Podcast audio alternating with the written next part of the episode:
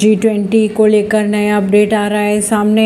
Delhi police ने वापस लिया अपना आदेश अब सिर्फ सुप्रीम कोर्ट मेट्रो स्टेशन ही बंद रहेगा दिल्ली पुलिस के अनुसार सुप्रीम कोर्ट मेट्रो स्टेशन को छोड़कर सभी स्टेशनों पर